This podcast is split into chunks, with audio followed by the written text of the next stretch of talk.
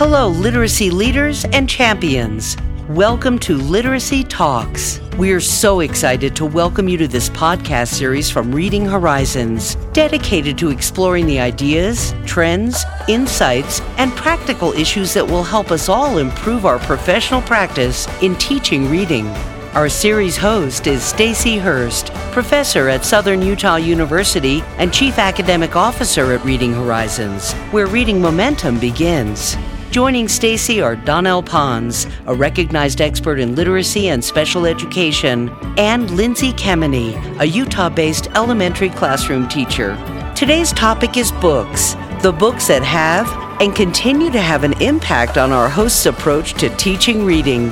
Let's get started. Welcome to another episode of Literacy Talks. I'm Stacy Hurst and I'm here with Donnell Pons and Lindsay Kemeny, where we talk a lot about literacy. So we're happy to have you along for the conversation. And today we have a really fun topic. It was Lindsay's turn to choose. So I'm going to let her introduce it for us. Yes. Okay. I'm excited about today's topic. Um, the three of us have a lot in common, but one of the things we have in common is we all are lifelong learners and we love reading. And we're constantly reading, especially about reading, because we're all kind of obsessed with literacy. So I thought it would be fun to talk about that today. And it's just like anytime the three of us get together and we go away, you know, to work on a project over the weekend or something, we all bring like either a suitcase or a bag just full of books. Um, and now we've gotten smart, at least, where we're like, oh, you know, who's got Moats? Oh, I'll bring Moats. Okay. Who's bringing Kilpatrick? Oh, uh, you know, oh, I'll bring the source book. Okay, great. And we kind of divide it out. But, and then Stacy, I remember you telling a story uh, once where well you were moving and you were talking about how all your friends and family were so helpful or so you know willing to help you move until they realized and they remembered all your books right? Yeah then they were not so excited about it. Yes. Anyways we have just different things about books we're going to talk about today. And so my first question is what is your favorite book on literacy? And why is it your favorite book? You can um, share a quote if you want or you don't have to but let's each share um, one of our favorite books. And so, Donnell, let's start with you. Okay, great. Oh, Lindsay. Okay, this was tough. This was really, really yeah. tough. And so I noticed that when you had asked this question, I wrote down everything. That's the answer. You can't do that. Uh, there are some really good ones. Um, Essentials of Assessing, Preventing, and Overcoming Reading Difficulties by Dr. David Kilpatrick. I, I, I have to say, overall, he just kind of touches and reaches everything. But for really reaching into the heart and soul of reading for me, it's Stanislas Dehaene. And then I've read all of his, but the one that just really resonates with me in many ways is How We Learn. That's one of his books. He's written many, like I say, but he's got a quote out of here because you also said we could quote something. And I think this is just so amazing. And it's Stanislaus quoting Vladimir, and I don't know how you want to say it, but if it's Nabokov to you or Nabokov, however you want to say it, and he's quoting him and he says, We are absurdly accustomed to the miracle of a few written signs being able to contain immortal imagery, involutions of thought, new worlds with live people speaking, weeping, laughing. What if we wake awake one day, all of us, and find ourselves utterly unable to read? Wow. Yes. Okay. Awesome. Thank you. You didn't choose just one, but like when I was looking at these questions myself, and I came up with the questions, right, and sent them to you. And then I was thinking about them myself, and I'm like, what? I can't answer this. Like, what, who asked this? And I'm like, oh, yeah, it was me. Because how do you just pick one, right? No. Okay, Stacy, let's go to you. Oh, gosh. And, and you're right. I think that's impossible. So the short answer would be I don't have just one. But I really loved um, Proust and the Squid. Proust. Mm. I, how do you say this, Donnell? I've heard Proust a lot. Right? I've heard it both Proust. ways. Yeah, yeah I know. And OW usually says ow. So mm-hmm. anyway, Proust. I will say Proust and the Squid by Maryanne Wolf. Mm-hmm. And the the title, the subtitle is The Story and Science of the Reading Brain. And Maryanne Wolf does such a good job of telling the story of the reading brain, something that's usually really dense with a lot of sophisticated vocabulary words, which she also uses. but um, I did build my vocabulary when I read the book. But I feel like that one was really um, fairly early in my career, about I think I found it a year after she published it or something. And the the preface, this is the first sentence, guys. I have lived my life in the service of words, finding where they hide in the convoluted recesses of the brain, studying their layers of meaning and form, and teaching their secrets to the young. How cool mm. is that? Oh, she's amazing. I also love listening to her present because she's just yes, she's really animated and engaging. Poetic almost, to. right? Okay, well, my favorite isn't specifically on literacy, but there's a lot of literacy in it. I guess it's talking about different areas, but explicit instruction by Dr. Anita Archer, who's like my teacher hero. And it talks a lot about designing lessons and organizing your instruction and eliciting responses. And I love her. She says, I do something, you do something. I do something, you do something. And I just love that. And so I just apply so many of those principles in my teaching. And I feel like, oh, I don't know, I just love Anita Archer. Every time I watch her or when I read this book and look at it again, I just learn something new. There's just so many good nuggets that you can apply to your teaching, especially of literacy. Yeah, you can't sleep yeah. through anything she's doing. Like yeah. she's engaging in the true sense of the word. Um, it's funny because all three of those actually, I like listening to all three. Stanislas Dehaene. Also, it's fun mm-hmm. to listen to his accent when he presents. Yes. We yeah. talked about Maryanne Wolf and Anita Archer is a great presenter too. Um, okay, so let's go to our next one, which is what book has had the greatest impact on your teaching?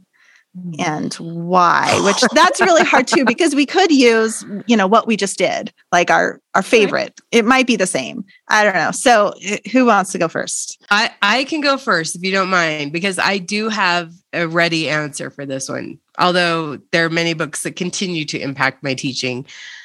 But i have had the opportunity to reflect on this a lot, but I read all 408 pages of the National Reading Panels report. wow. Uh, yeah. Uh, my first year of teaching. And that actually, I think that had the greatest impact on my teaching. One way that it did is because I realized I wasn't teaching phonics in the way that I should. I had some phonics instruction, but it was a very balanced literacy approach and it wasn't enough. So that really led me to so many places, but I found a curriculum that I loved and that checked all the boxes, right? And then that led me to working with that curriculum a little more closely. and then also, um, I think the most important impact that it had and continues to have on my career is that it did ground me and my teaching in the science of reading. It wasn't, uh, you know, a faddish book that I read or center ideas, which I did read plenty of books about that. But it, I think it continues to impact what I do because I trust the science because I've applied it. Wow, Stacy, like what a wonderful gift, you know, that you had that. You said your first year of teaching, you read yeah. that. That's amazing. So you just yeah. had this solid base, this knowledge base, and what a gift for you and your students, you know. Yeah. I mean, I went down a different path, right? Where I didn't learn about this until much more recently. So my early years of teaching were all grounded in things that were not aligned with the science. So that Oh, is... I had plenty of that too. Don't worry. But it did set a good precedent. And I'm just going to, I don't want to take all the time, but I'm going to mention this because it's really important to me. And I think that um, that's why we need to point people to the science. I really feel like our pre service teachers guess why I read the National Reading Panel? Because I have another degree in sociology where we learned about research. Nowhere in my pre service education did we even talk about research. And uh-huh. so I am so grateful for that other degree, although I never really used it, other than it's informed my life a lot. But I think that's sad and we need to change that. And luckily we are. We hear that all the time. We're referring to the science. So, yeah, anyway, yeah. thank you for coming to my TED Talk. I'm done now. I love it. Okay, Donnell, how about you? Yeah, I was just thinking. Um, I, I have to go with, and then I might I might have to do two here again. Overcoming dyslexia, and I'm going to say that because I had two struggling readers in my home, one really struggling, and a husband who had struggled with reading. And this was the first time that I picked up a book and they were speaking to my experience And I had done so much searching to try to find information. I'd already been through a really fantastic dual master's program, uh, special education certification, and didn't get anything I needed for these individuals who were struggling with what I thought was the basic skill of reading. And I was still like what's going on? How can i get help? And overcoming dyslexia dr sally shaywitz just laid it down and laid it out clearly and it was a game changer a life changer a game changer. Changed not only my family's lives and our experience but it changed my students all those that i would come in contact with later. You know it's interesting i was just thinking the other day about how much i of my life i have spent doing this. This is the, my work. And you know i think it's like a soliloquy of the life's work about helping people come to reading. And I think Shaywitz, for me, that just kind of summed up the whole thing, overcoming dyslexia. Well, Donnell, we have another thing in common because guess what? I chose the same one. I have it here Overcoming Dyslexia, Sally Shaywitz, because that is what it's kind of the first book I read that led me on my journey. Of course, it was my son that was diagnosed with dyslexia.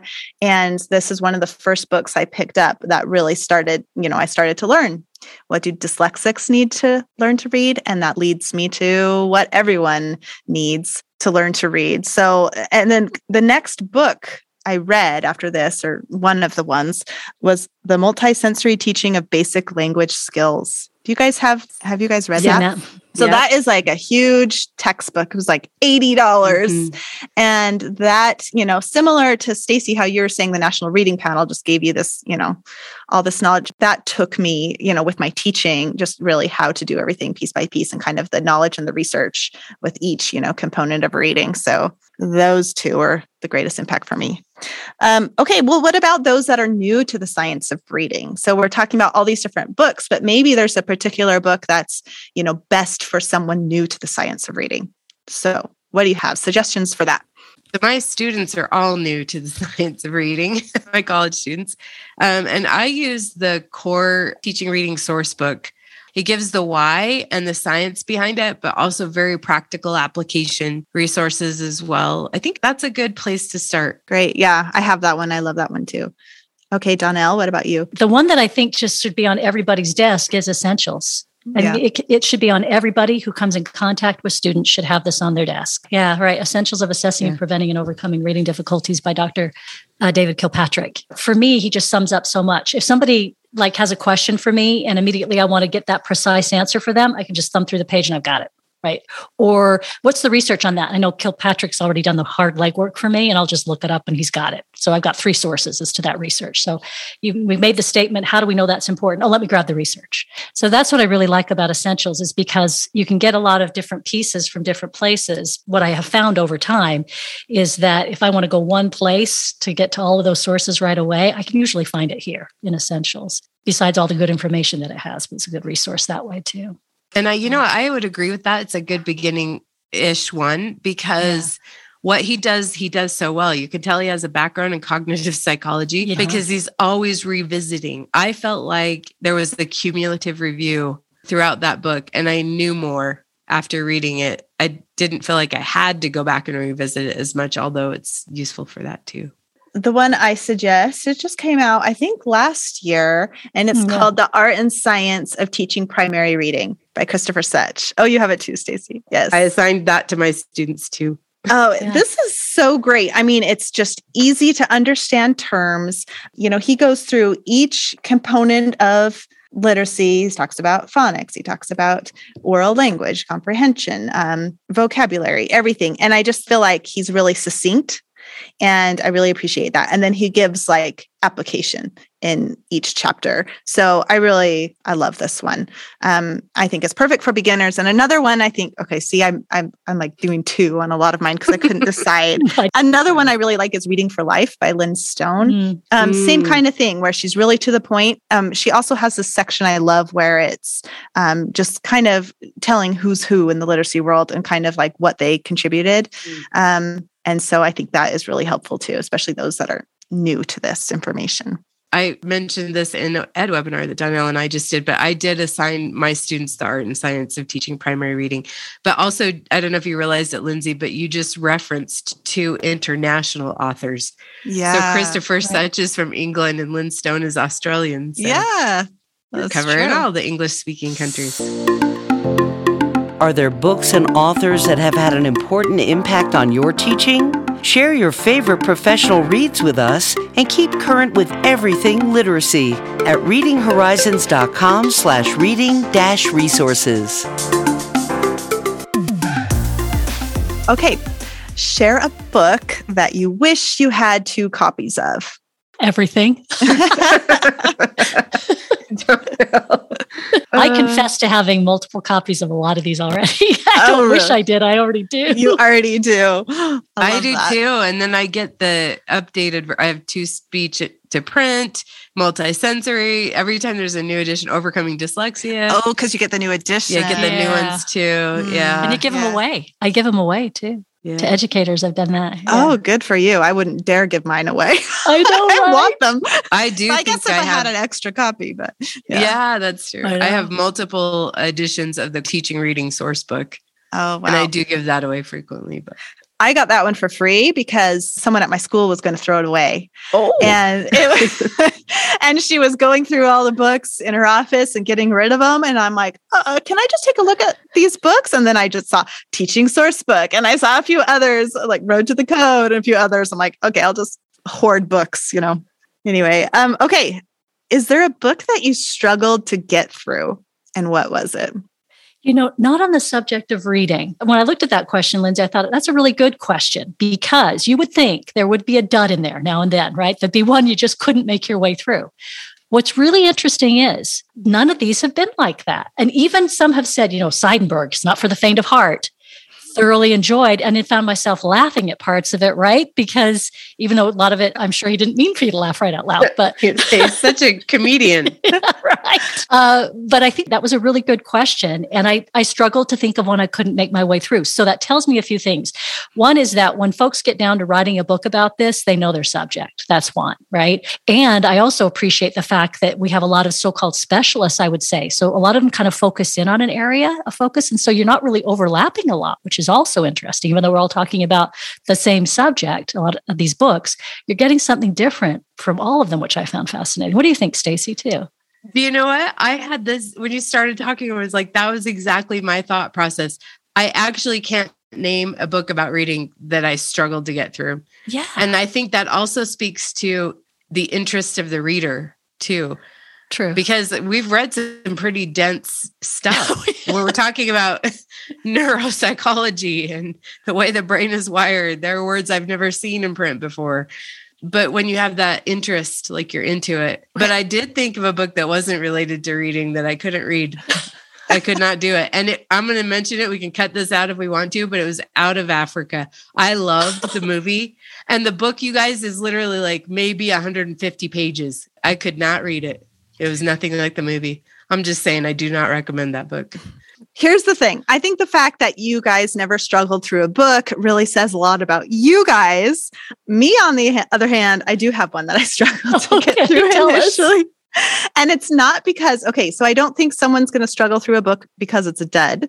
I think it's going to be on the reader. So this is on me. So this is me oh, being very, on. very humble. But Yes, the first time I tried to read Language at the Speed of Sight by Mark Seidenberg, oh, I, I struggled. I struggled yeah. through it. And I kind of stopped halfway. Now, I didn't have the background knowledge totally for it because it was still a little new to me, the, the science of reading and everything. Right. So yeah. I haven't known about it as long as you guys so I struggled. And then I remember just last year, um, I was taking this course through the University of Utah, and she had us reading some really challenging research articles and different readings. And I remember one of the choices was like a chapter from Seidenberg. And I was like, oh, well, I have that book, and I know that's going to be hardest. So I'm going to choose one of the other articles. And then I was trying to read one of the other articles, and I'm like, oh my gosh, this is so hard. Let me go back to Seidenberg.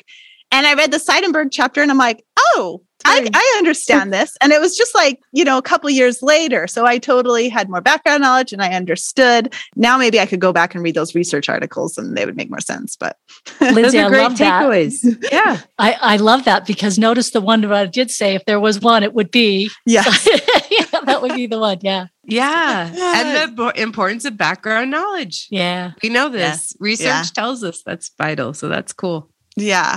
Now, um, Lindsay, you didn't ask us this, but I do want. Is there a book that you've read that you you're you're not hearing a lot of people talking about that you think was really good? And I do have one of those. I don't know if anybody else has got one. So I'll hmm. give you a chance to kind of think because I was hoping you would ask me that because there's one that I was hoping would get more traction. And I rarely hear anybody talk about it. And I've never heard anybody quoting from it. And it was really good. And it's on the forefront of thought for right now. Oh, I'm so curious now. You I'm totally, so I know you have us on you the edge of our tell seats. Us. I know. Yeah. Well, what is it? So it's oh, Reader Come yes, Home. Yes, I have. By Maryanne Wolf. And I'm surprised more people haven't talked about it because she really got the conversation rolling on digital yes. print. And I haven't could, heard a lot oh, of ah, people yeah. pick up the ball and run with it, right? Really? That's a good point. It's true. And Donnell, yeah. I hear you quote from this all the time, or mm-hmm. you bring it up in with people. So yeah. Yeah. I thought it was good, you know. And what's interesting is at the very beginning of it, you know, she's so poetic. She she sounds like she's reading poetry every time she reads her own words. But uh, she starts it by saying, You stand at the doorway of my words. Together, we stand at the threshold of galactic changes over the next few generations. I mean, who doesn't want to read more about that? you, the Star Wars theme. Exactly. Galactic yeah. changes and and then really That's does cool. do a really good job of diving into mm-hmm. some of this as yet not really studied deeply area of so what happens when we become digital readers and just digital is the way we're getting things and, and the information age she also dives into the information age but interesting i haven't really seen a lot of people talking about it right yeah and do you know it's a little bit ironic because the the fact that we have technology like that has informed what we know about reading in the brain right. More than we've ever been able to inform before. Yet it also is affecting the brain. We could probably do a whole episode on that. I know we could. Yeah. You know, and in fact, so I, I revisited this in in lieu of this conversation, Lindsay, because I was thinking, oh, Lindsay's going to be asking us about these, and this is one I, I dusted it, blew the dust off, and thought, I will look at this again. And then it informed an experience I had with a student when I was sitting just with a student this week, and we ended up, I ended up just saying to myself, you know what we need? We need to have one of these moments. We need to have that Maryanne Wolf. She calls them the lap moment. I kind of chuckled with Stacy. I did this earlier today. We talked about this, the lap moment, where a kid crawls into your lap and you read that book together, and it's sight and sound sound and touch and feel. It's everything. You're just having a sensory moment that involves the book. You're there together for the book. I mean, she just sets the stage so well for that. And so I have this student, and he's been doing such good work and working so hard, but he's an older student. He's well into his 50s, struggled with reading his entire life. So these moments that of joy with a book are precious, right? Few, few and precious, and they're hard fought. And we've been reading a book. It's been a challenge, but he's hanging in there with it. And we're getting to the last bit of it. And I said to him, let's just read together. You know, of course, I said said to Stacey, I'm not always crawling in anybody's lap these days, but not we're appropriate. Sit next to, not appropriate. not appropriate. We're going to sit next to each other, but kind of recreate that moment. And so I took the book and I said, Hey, I'm going to read a page. You read a page. And so my finger would scan over the page and I would read and, and, and, and he would listen and watch my face and everything going and happening. And then he would take it and read it and I would watch him and read. And sometimes I'd stop him and I'd say, gosh, what does that look like to you? Can you picture that? And we had one of those moments with the book that Maryanne Wolf's talking about may become a thing of the past. Time just flew flew by for the two of us. And when I got done, I turned to him and he goes, That was amazing. Oh, so cool. You know, and it was. I mean, it was one of those life changing experiences that you have with a book. It's yeah. so sweet. I love that. I mean, it's just, it's so exciting.